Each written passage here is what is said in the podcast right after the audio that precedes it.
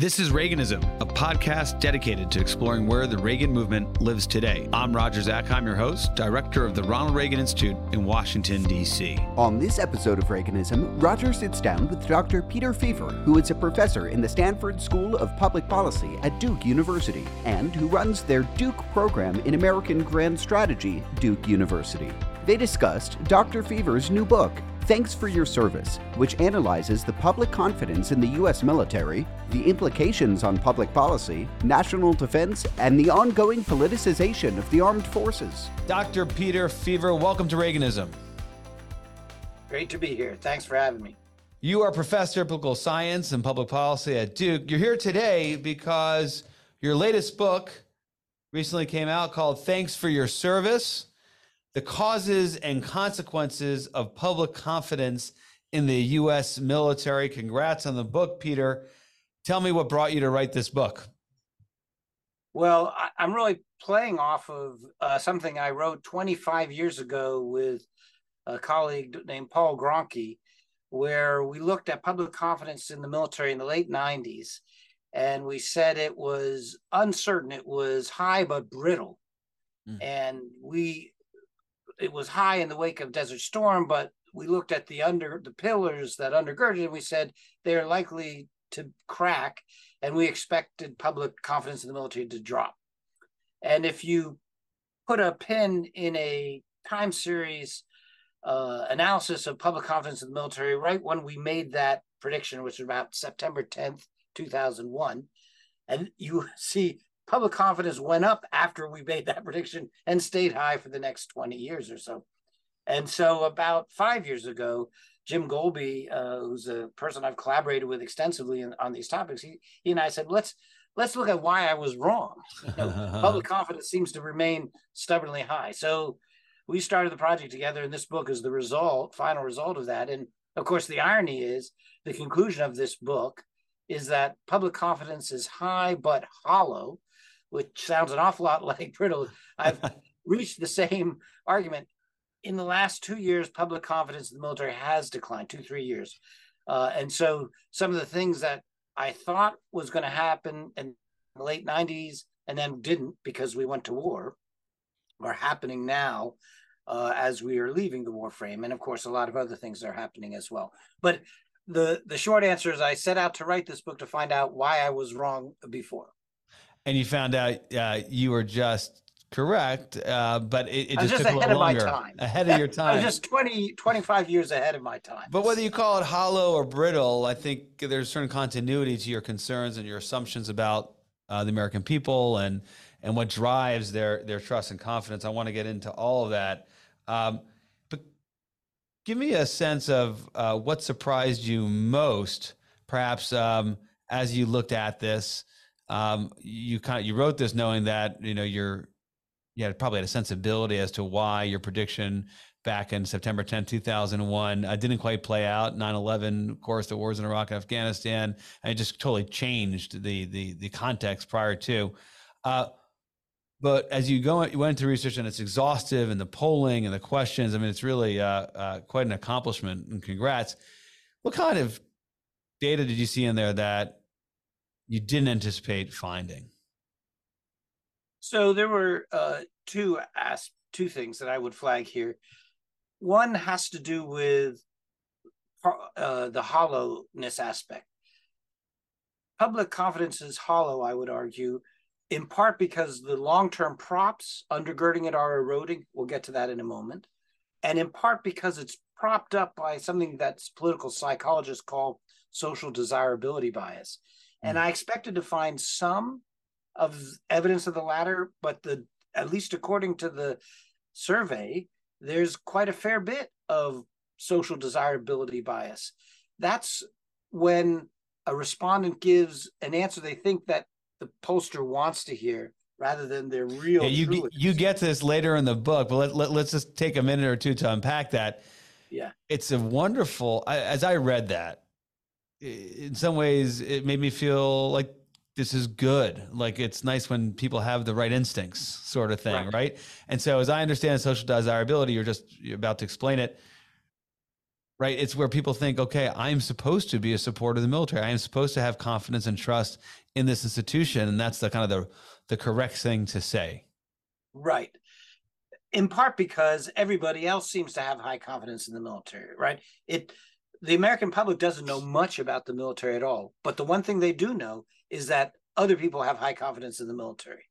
Uh, and that's true. It's even true today with confidence declining. It hasn't declined as much for the military as for other institutions. So it's still true today. Therefore, people kind of know it's the correct answer. And yeah, it's better for you know political correctness to move better for those like you and me who who want a strong military and want a military that's capable of commanding the confidence and the respect of the American people. It's better that the political correctness pressures in this direction. But that's a hollow prop because if a permission space develops where you can suddenly criticize the military and that becomes politically acceptable, then folks who didn't really have confidence now find it possible to reveal their true uh, feelings. So got this, it. So it could swing quite easily if, if, the conditions allowed for it. Right. It. So this survey technique was designed to capture things like uh, latent racism. So people who are hold racist thoughts but know they are not supposed to say that to us, a survey uh, sur- pollster who's asking them. But of course, if they suddenly are in a setting where they, they're allowed to express that view, it comes to the surface. And I mm. think part of the decline that we've seen in the last couple years is a change in that permissive space. So it for one segment of the population is now okay to criticize the military in a way that it wouldn't have been even five years ago, yeah. ten years ago. We're, we're, gonna get that just a second and and and well, that surprised me. I, yeah. I knew we'd find a little bit. We found it as high as seven to twenty five points, and that's much higher than I expected. Fascinating. All right, so we'll, we'll get that in a minute. Uh, but before we jump into the military, I would love for you to contextualize the military's place as an institution re- relevant or relative, excuse me, to other institutions. Uh, think about the U.S. Right. Congress, um, the Supreme Court, uh, law enforcement. You know the sorts of institutions that the presidency. Um, when you're taking these surveys, or you know, you're gelling in a lump together to see how military racks and stacks relative to others. So contextualize where the military fits in uh, and our experience here at the Reagan Institute, our survey, you know, they outperform all other institutions. Um, but talk a little bit about that and kind of how that makes you think about the military. All other federal institutions, so small businesses, so uh, small businesses that rates uh, fairly high, and it's not often asked on the same polls, but the U.S. Postal Service, believe it or not, is also ranks uh, relatively high. But the major institutions of American politics, the Supreme Court, the Congress, the presidency, bureaucrats uh, generally, those kinds of um, you know major federal uh, federal law enforcement, even all of those actors score low relative to the military, uh, and confidence in everybody has declined so all of them have gone down, but but the military has remained as the tide is going out for all of them. The military remains at the top. When I started in this business in the 90s, mm-hmm. the there were two at the top: the military and the Supreme Court. And so I would always say the military and the Supreme Court are held in high esteem, but not the other institutions.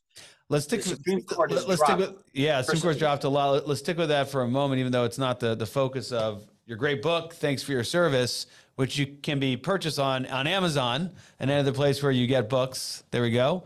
Uh, we'll, we'll, we'll do that a couple more times, Peter, uh, throughout the discussion. But it seems to me that perhaps there might have been a moment where political correctness dictated that people should say they support the Supreme Court, kind of taking the conversation we, we started with, right? And and that was the norm, even though maybe it was hollow. And then our politics and our national conversation allowed, maybe starting from the Bork confirmation and certainly beyond, to criticize the court. And then you see it's it's in, it's had this uh, this fall. Uh, is, is, that your assessment of things? And you know, certainly, if we think in the news today, uh, with the ProPublica uh, assaults on whether it's uh, Justice Thomas or Justice Alito, um, and certainly, you know, you've had um, similar uh, uh critiques, you know, the other direction politically. Uh, it all seems to drive to the American people having a, a lower estimation and uh, um, less confidence and trust in the Supreme Court. In the 90s, our the, the theory that I and others were advancing was that the Supreme Court and the military remained high in public esteem and Congress was low because the Supreme Court and the military were viewed as above and outside of partisan politics, whereas Congress is quintessentially a partisan institution. And it's always described as, you know, what percentage Republican, what percentage Democrat. That's hardwired into the way the public views the Congress. It's partisan. Likewise, the president, nominally elected to by everybody, but clearly a member of one party or the other. Traditionally, the Supreme Court and the military were considered nonpartisan.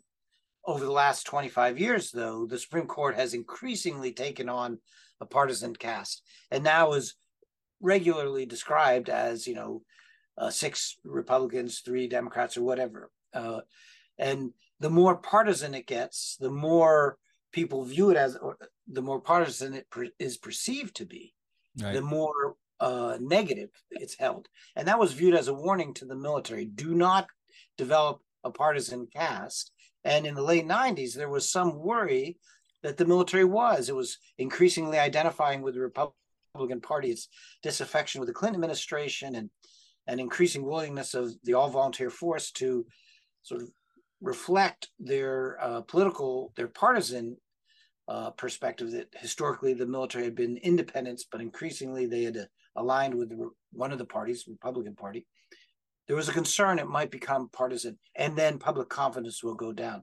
In this book, we see evidence of some of that, but the stories is even worse than what I just described. Tell us why. Well, uh, that is because the public um, is not a very good umpire mm. about civil military best behaviors. So, nerds on civil military relations like myself and others, we've developed a long list of do's and don'ts. And whenever we have a chance to talk to the military or civilian leaders, we say, here are your list of do's and don'ts. Follow these rules, and you'll be adhering to best practices in civil military relations. The problem is the public does not know those norms, doesn't really, hasn't really thought about it. And if you prompt the public to think about it, they don't give the correct answer. And when it comes to partisan politics, they'll say, yeah, we don't want the military to be partisan. But when you probe what they mean by that, the public says the military is partisan when they agree with my partisan opponents. Yeah. So give, but, give an example of this because there's so much of this flying around right now, you know, from right.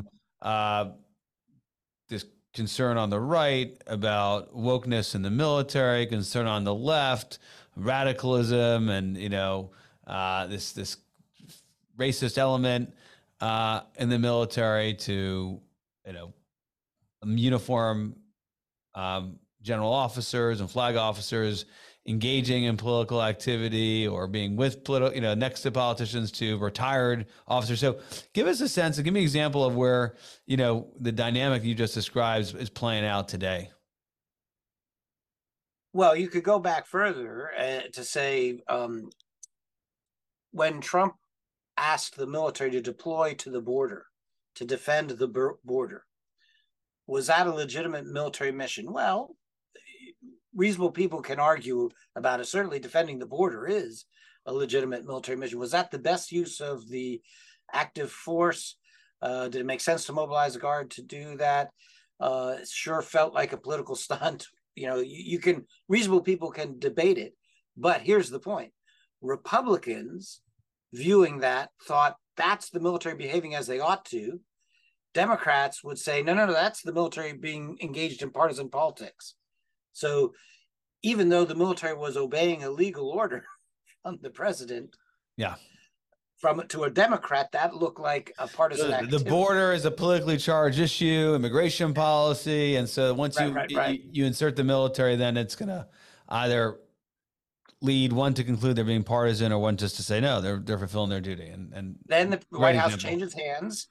Democrats right. come in and say, okay, now we want you to do less of that and more of this, this.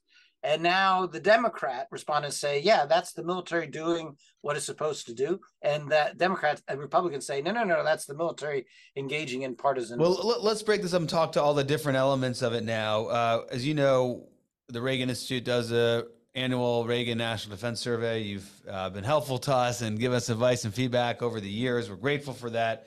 Uh, in November 2022, so approaching a year ago, not quite there yet, found that only 48% of Americans had a great deal of trust and confidence in the military.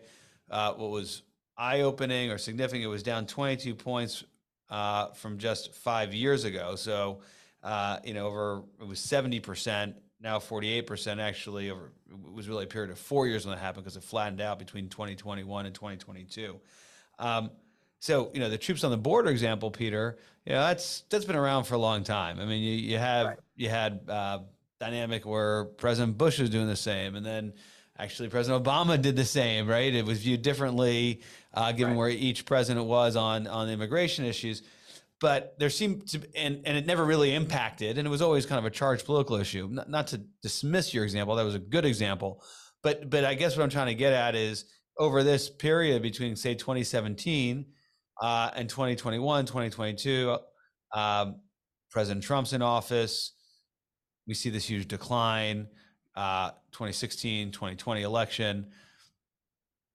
G- give me your take and, and and and what your research in the book tells you about this particular moment in time and this precipitous decline. You've been looking at. You've you said at the outset it was always hollow, but something happened to expose its hollow support. Yes, uh, it's not hollow all the way through. I mean, I think there is a, a fundamental uh, reservoir that is legitimate pride in in a military institution that is genuinely world class you know first in class world class so i don't want to overstate the hollowness but but i think that the military needs to be careful not to drink their bathwater when they're they tell themselves repeatedly that they're the best trained best equipped best you know fighting force in history. Yes that's true. Don't don't rest on those laurels right. and think that you you don't have to worry and let me give a shout out to the Reagan poll. It's it's a it's a it's a very useful contribution to the debate. Um, and I particularly admire your dominance of the press coverage. You, you know, as as someone working in the you know laboring in obscurity in the salt mines on this topic, you guys come in and boom, everybody quotes the Reagan. It's it's especially valuable year over year. Yeah. So comparing your results the one I is, is in the field or about to go in the field to last year's will be good compared to the year before is good compared to year. It's a little harder to compare from your survey to my survey because the word question wording is slightly different. And sure. so um, it we actually find the same basic dynamic. So I'm confident that we're both tapping into the same thing. But a one-to-one comparison is difficult because of the question wording. Uh, but what happened?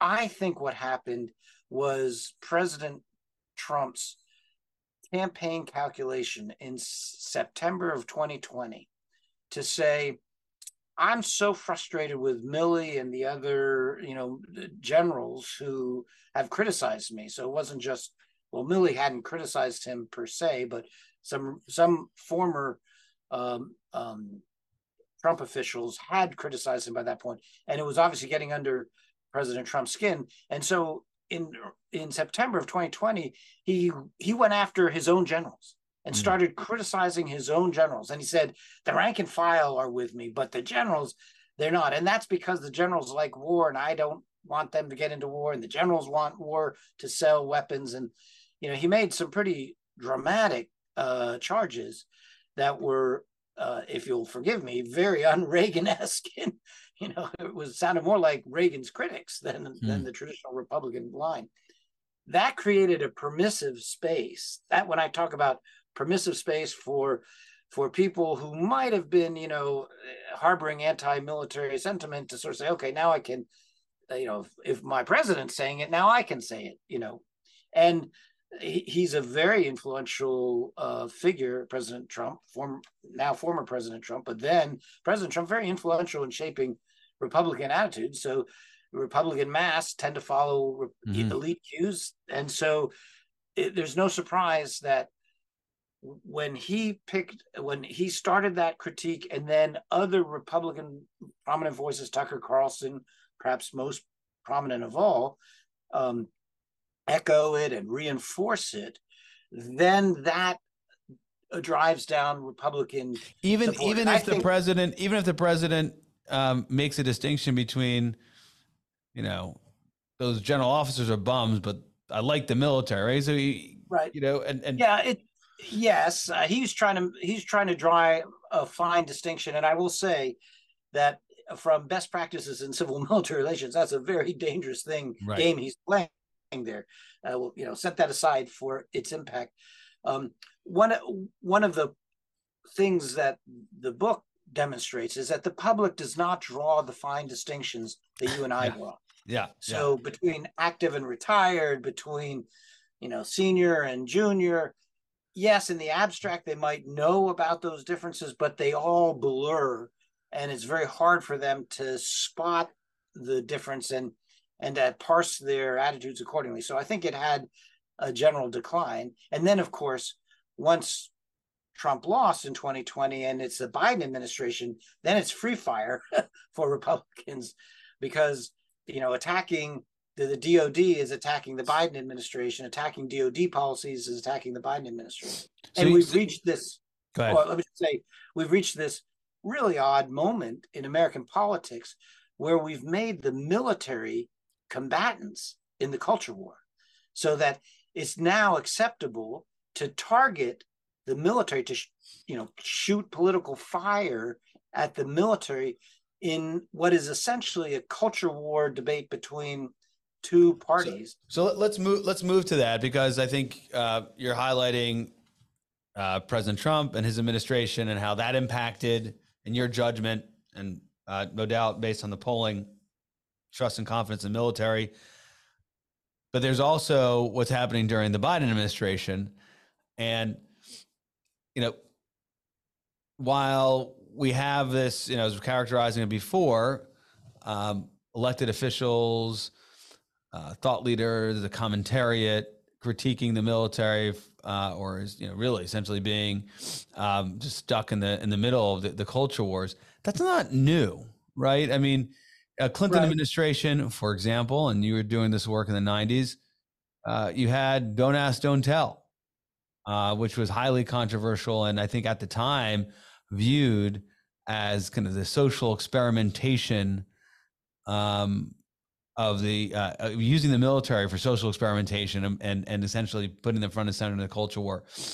Is this so? Kind of with the historical lens, Peter. I mean, is this really different? Have we or have we been down this road before? We we had it's not entirely new. Nothing is new. One of the things i've learned Right. having collaborated with historians for the entirety of my professional career is never say this has never happened before. Because there's always a historian can Yeah, find it. Yeah. i mean we're it's the 75th anniversary of truman's decision to integrate african americans into the military. Hugely controversial roiled the senior brass very you know politically divisive at least at the civil military level divisive uh, but he did it and it persevered. And eventually 75 years later we've got the fruits of it. So there's there is a precedent for using the military for civilians to use the military as the vanguard in pushing forward um, say civil rights for african americans. They the that was moving the country forward by integrating the military at a time when we still had jim crow uh, laws in the south so yes there's some precedent for it and in the 90s uh, advocates who wanted to move faster in terms of integrating uh, open uh, gays and lesbians in the service were critical of the military, in particular, critical of General Powell for pushing back at that. So there was some uh, pushback. But if you look, the, the more interesting comparison, uh, you know, Democrats criticizing the military, that's actually part of their DNA since Vietnam. So uh, the where it was a better comparison would be how did Republicans handle when under President Obama they moved forward on on all these issues. Uh, Women in Uh, combat would be a, a- big women in example. right? combat, transgender, late, very late in the game, uh, under Secretary Carter. Uh, these are they, moved pretty far down the progressive path, the Obama administration, in terms of policies.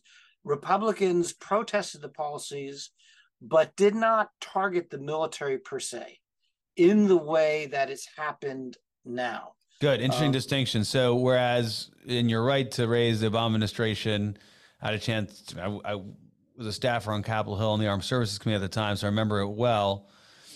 Um, it it wasn't going after the critique wasn't going after uniformed active duty military people. It was, for the most part, relegated to the civilian side, and and and the critique was the president, his administration, his appointees uh, for Right. advancing these policies. So that that's an interesting shift. That now the the the critique is now the the the military has become um, almost kind of poisoned by this, and and therefore the Right. execution is is somehow toxic or or um, not worthy of our trust and and support.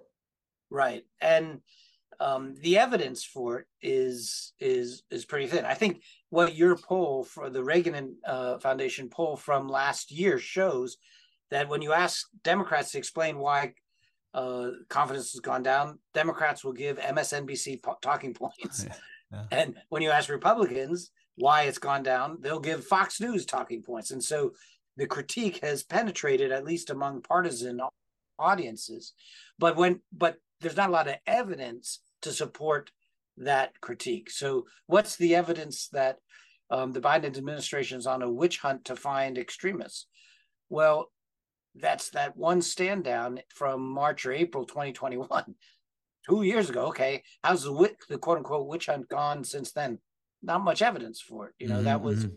that was an understandable response to a very uh you know unprecedented I'll, I'll say the attack on the capitol on january 6th that was unprecedented Yeah. that's a very unusual moment this was an unusual response but it hasn't turned into a witch hunt similarly when you say what's the evidence of you know that the the military's gone quote unquote woke and then they'll say well they're emphasizing diversity Mhm. well The- you, yeah. the military has to recruit from all walks of life No, it's Uh, like the DI training is the one that seems to get the attention of a lot of elected officials, right? I mean, that's Yeah. that seems to be getting Yeah, scrutiny. And actually, my view on the uh, on this, Yeah, give it to us.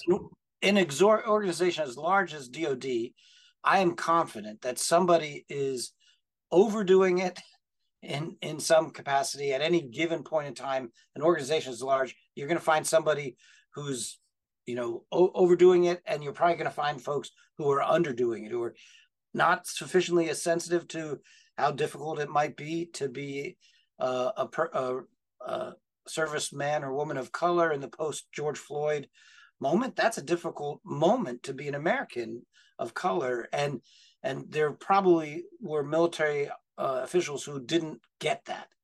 Likewise, there's probably military officials who are overdoing uh, these issues today. But if you look at the the evidence in totality, um, it, pro- it probably doesn't support the most extreme critiques, and yet the extreme critiques are penetrating and likely affecting public Yeah, attitudes. no doubt that, that I, I I hear that. Um, you know, another element in all of this, um, kind of going off script here a little bit, but for sure you you you have thoughts and, and views on it. You know, it's the legislation as well. So you know, we're in a moment right now where perception or the reality is right. Where the Department of Defense is uh, going to pay for uh, service members to fly to uh, a state, you know, for travel costs to uh, get an abortion um, if they are uh, reside in a state which doesn't allow for you know, in the post Roe v. Wade world. Um, the Department of Defense is, you know, uh, providing, uh, right? They're concerned about the Department of Defense providing disproportionate amount of uh, diversity, equity, inclusion training. So there is, la- you know, a, a legislative language to pare that back to mo- most, you know, appropriate balance on the, on you know, from the viewpoint of the legislator who's uh, uh, putting that, you know, such an amendment forward. And and the kind of other uh, uh, examples in terms of whether the military should be paying uh, the medical expenses to transition for uh, for Right. those seeking uh, uh, a transition for transgender. So you right now, reality or not, the reaction is playing out in the political branches with legislation right. moving forward. That is objective. That's real. That's not disproportionate. It's really happening. There's going to be a, you know a big debate. Usually, it's over the defense policy bill, but it could happen uh, in other uh, legislative vehicles. That absolutely, I would think, uh, contribute to the sort of uh, con- you know issues that you're you're you're measuring in terms of views of American people on these issues. Yes, and I let me just though put a sharper point on on what you just said. We expect the military to salute and implement the law, even if and or the policy, provided that the policy is legal. So the policy guidance and or the law, we expect the military to salute and implement that, even if they think it's a bad idea. Yeah. So as long as it's lawful, the military is expected to to follow it. It could be lawful but awful. Doesn't matter. You're still supposed to do it. And take transgender policy. Just over the last six years, what the policy has been on that has flip flopped multiple times. It was one thing early in the Obama administration, it was a second thing late in the Obama administration. Then it became a third thing when Trump reversed it and a fourth thing when Biden reversed the Trump reversal. And each time we expect the military to move out and implement it. And so we have to, we as civilians have to therefore treat this as something precious that that the military is willing to do you know the flip flop on a you know a policy of some consequence.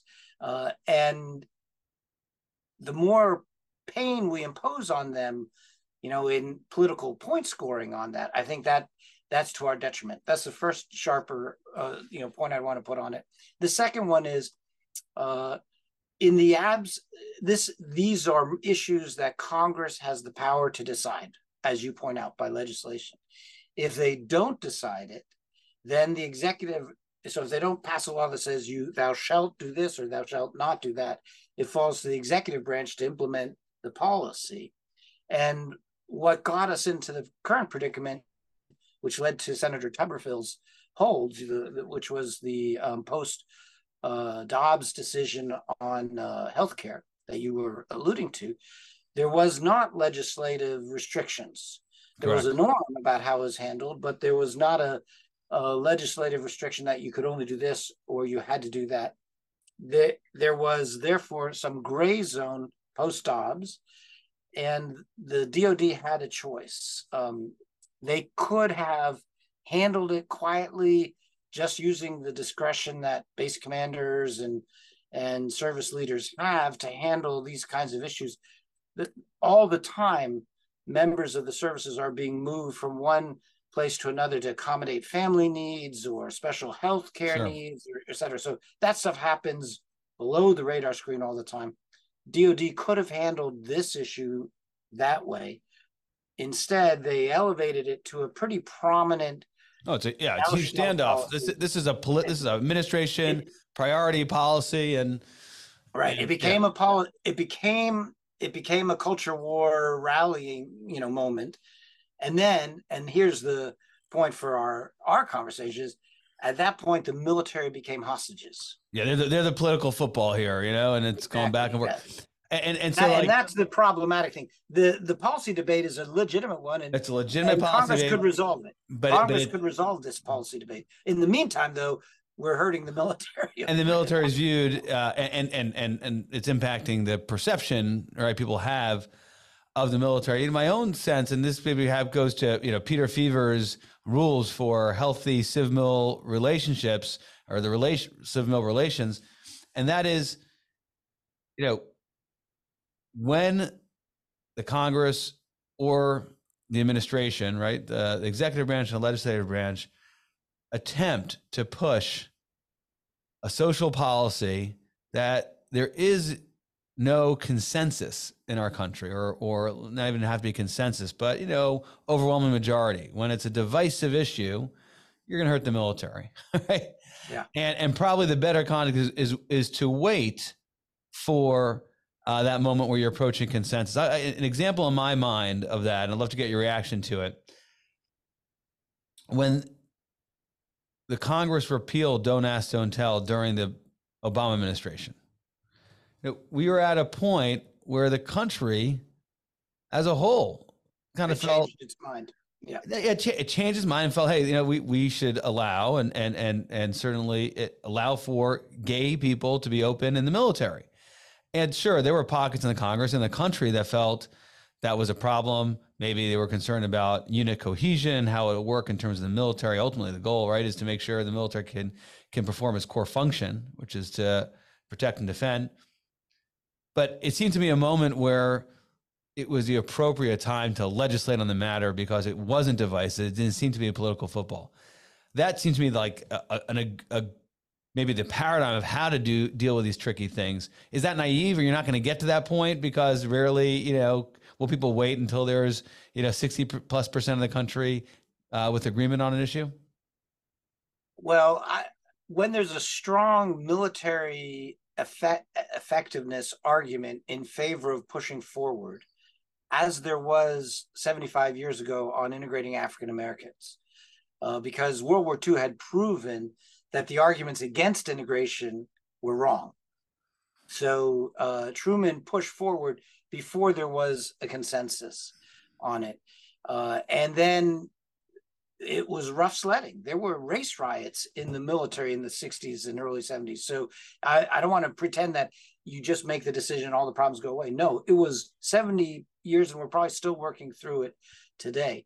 But it was the right decision that pushed the country forward because there was a strong military effectiveness argument underlying it, which is that we needed uh, the the human capital that was uh, resident in African Americans as well as uh, other all Americans, basically, to get them in the service. So I for my my caveat to your rule or my friendly amendment is weigh the value of the the military effectiveness argument. And the second, uh, I don't know whether this will be a friendly amendment, but having criticized DoD for elevating the policy issue that then triggered the the standoff with Tuberville, I'll point out that I do have some sympathy for the pressure they felt under, which was today in 2023, we depend on women in the military. We have to recruit women. Some of the caliber, some of the topmost um, officers and talent in the military are women, and we could not meet our recruiting targets without women. And the fear that the Secretary team had was that in the wake of Dobbs, if they waited until everyone figured out, you know, two years later, what does this mean for how we're going to implement healthcare for, you know, service women who are in Alabama, say, a lot of military in Alabama. So what are we going to do with them? If we wait two years for that, the impact on recruiting could be um, quite negative. And we're already in a recruiting crisis, so we got to do whatever we can, you know, to put down the brush fires before they become a raging fire that that consumes our recruiting capacity. And so that what that drove them to strong decision. point. John, we're with In, uh, in hindsight, though, they should have socialized it with Congress more, and uh, you know that would could they have persuaded Tuberville? No, but they might have done a better job of separating him from other, say, Republican hawks on the Hill who say, "I'm with him on concerns about um, the pro-life issue, but I also don't want to use this tool to hurt the military." Yeah, uh, we're with Peter Feaver, author of Thanks for Your Service. Um, we'll get to the recruitment crisis uh, and kind of how your research and book in, informs it, and perhaps uh, your thoughts on a on a pathway uh, to get out of this crisis and and and and build the military we need. Um, but before we get there, I want to on two two items. The first is in your chapter on politicization um, and your your framework on this uh, PI framework. I'd love for you to go through that. I thought it was a really smart and uh, just kind of political science done right in my mind in terms of how you organize and think about it. Um, the PI the PI framework for politicization covers three issues. You're right: partisanship, that's the P, use of institutional credibility, and then electoral interventions. Just got to take us through that and how that's the helpful construct to, to think through this. Right. So that's actually Jim Golby and Mara Karlin's uh, framework, and um, Jim was a, a, central partner in this project throughout, and so that was easy to adopt it. But um, so PI stands for partisanship, which is back up. This is saying that when we talk about the military as being uh, political or apolitical, that that terminology is problematic. Of course, the military is political in a bureaucratic politics sense, right? They're doing bureaucratic politics like every other bureaucracy. So, and you don't advance your career as an individual without having political skills and work in the system. So, the military is political in that sense.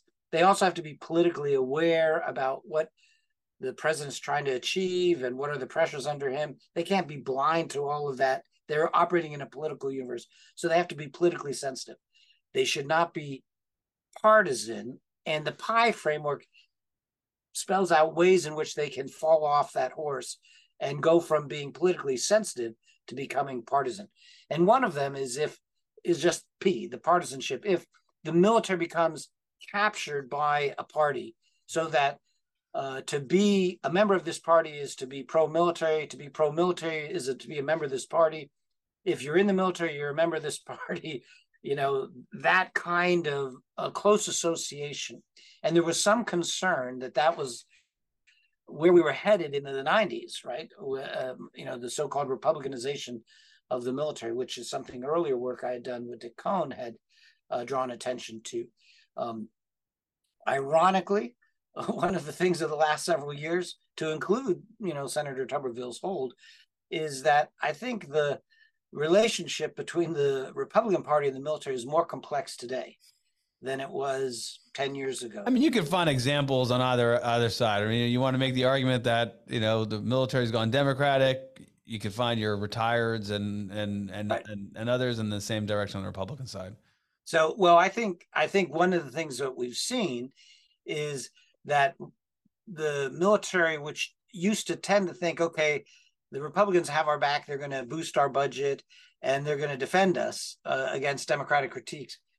They might not be feeling that way uh, so much okay. in the last one or two years, and you know, candidly, the the hold on all 300 of those general and flag officers, man, uh, that that's changing the way senior military are viewing the Republican Party. And so, but partisanship is one element of politicization. The second one is the use of institutional credibility, which is when military voices, particularly retired military voices, become more and more prominent in really partisan um, debates, uh, you know, debates over DEI, for instance, but also uh, debates over Ukraine uh, or Iraq. You know, in late in the Bush administration, by late in, in the Bush administration, civilians, to include President Bush, didn't have a lot of you know credibility to to sway people's views, and so the Bush administration was glad that General Dave Petraeus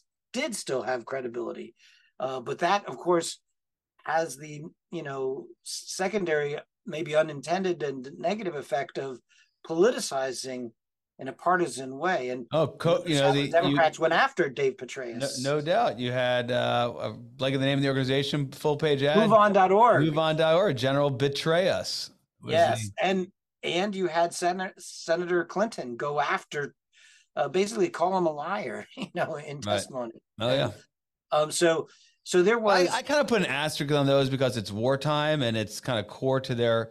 It, it, it's I could see how it could your point that it impacts trust and confidence and makes it partisan, but mm-hmm. you know that type of conduct, General Petraeus, the commander in Iraq, coming in and and and making his case using his best professional military judgment before Senate congressional committees, I can kind of wrap my head around.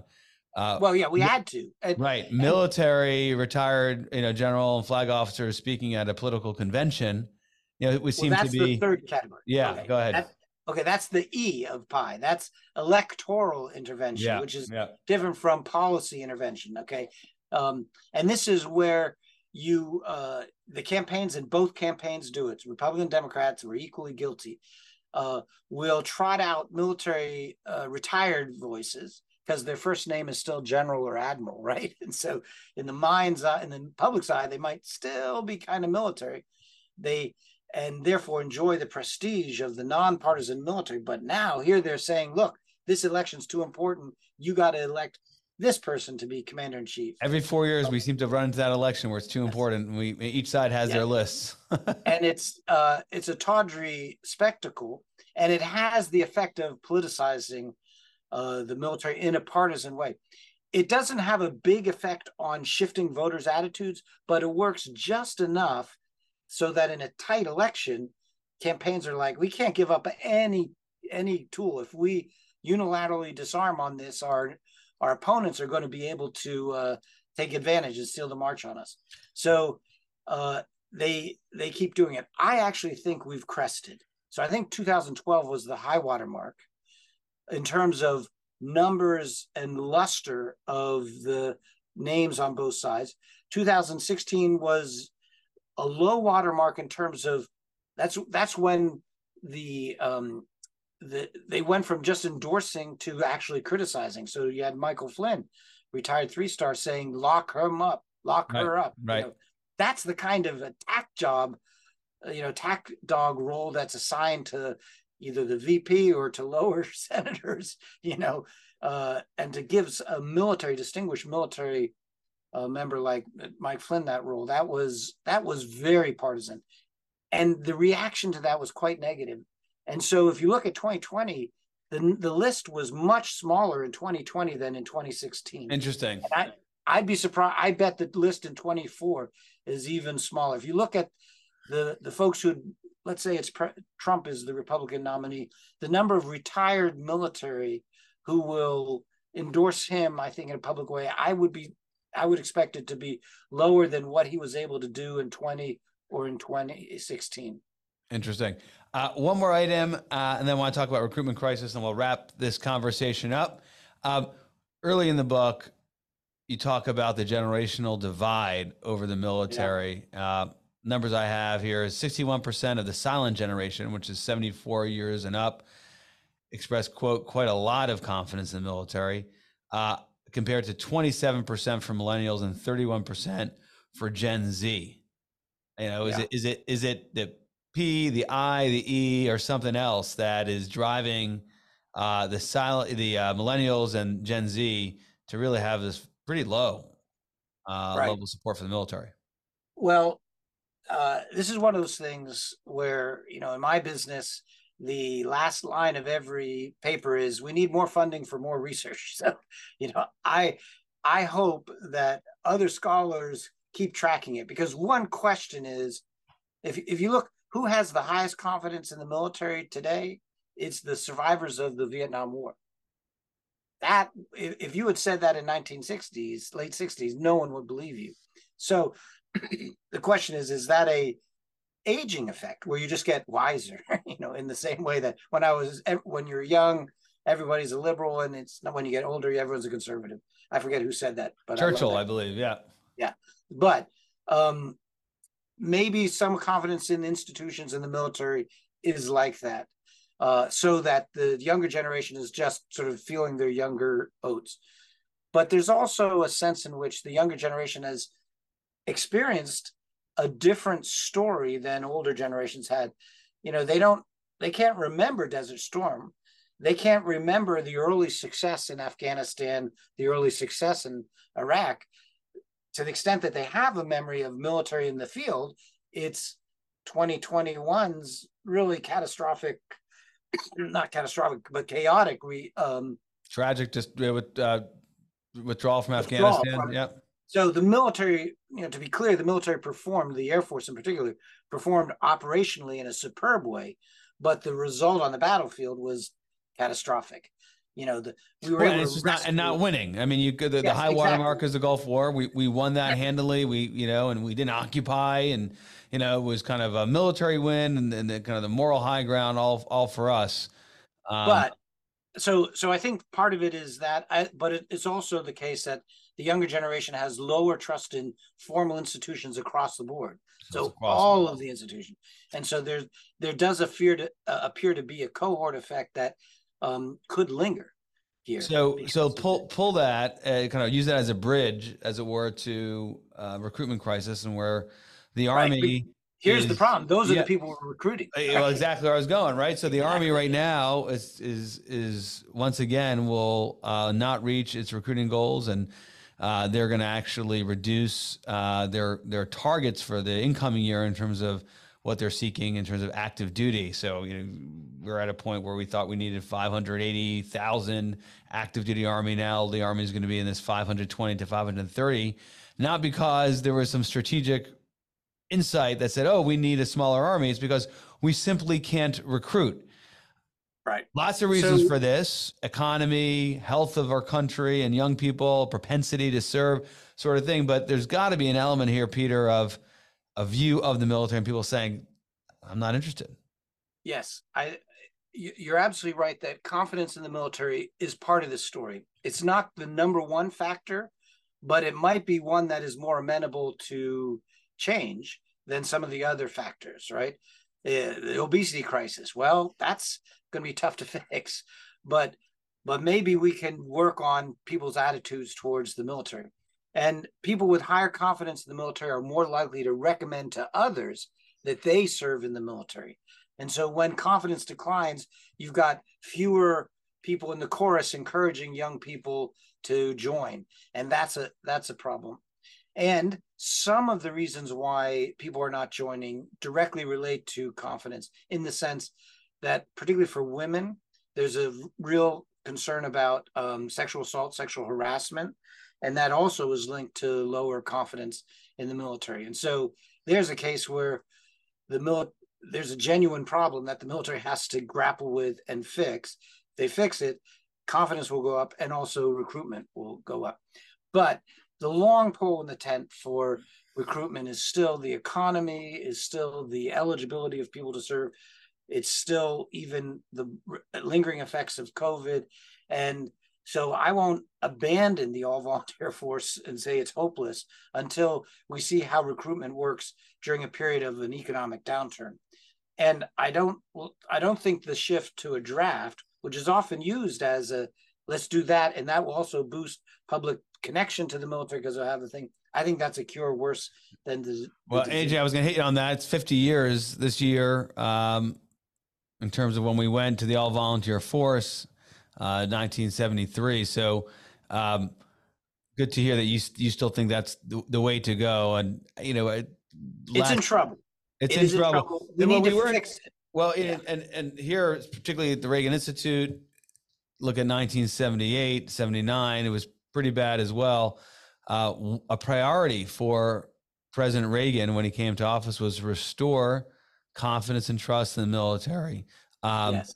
Not just in, in in terms of the troopers, right? The airmen, sailors, soldiers, Marines, but also the country to restore that pride in the military. And for him, it wasn't trust, confidence. He talked about in terms of pride. It worked, and that Yes. came, uh, you know, in, in some very tangible ways, budgets and and equipment, and but also as a leader who said, I, I'm going to personally inve- invest in promoting this institution to the country uh, with all the trappings of of the president of the presidency. Uh, Right. we haven't had that in a while, have we?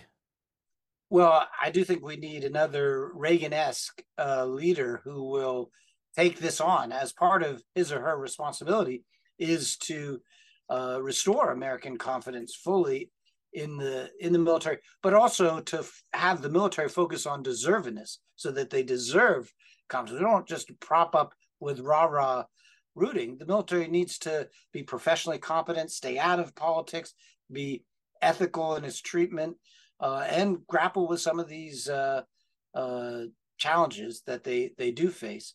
But uh, it may take a um, a strong leader at the top. Remember a movie from early in Reagan administration, Stripes, and there the message was: if you fail at everything else, you you can't even be a taxi driver. Join the army. That's what you can do. About four or five years later, you get Top Gun. Stripes And to Top Gun. Yeah, that's a great. a very I love different that. time. Yeah, yeah. Um, all right, let's move to the lightning round. Again, thank you, Peter Feaver. Great discussion on your new book. Thanks for your service. So, thanks for your book called "Thanks for Your Service." Um, Thank you. Here's where we ask all our guests to provide their favorite Reagan speech, quote, and book. What do you have to share?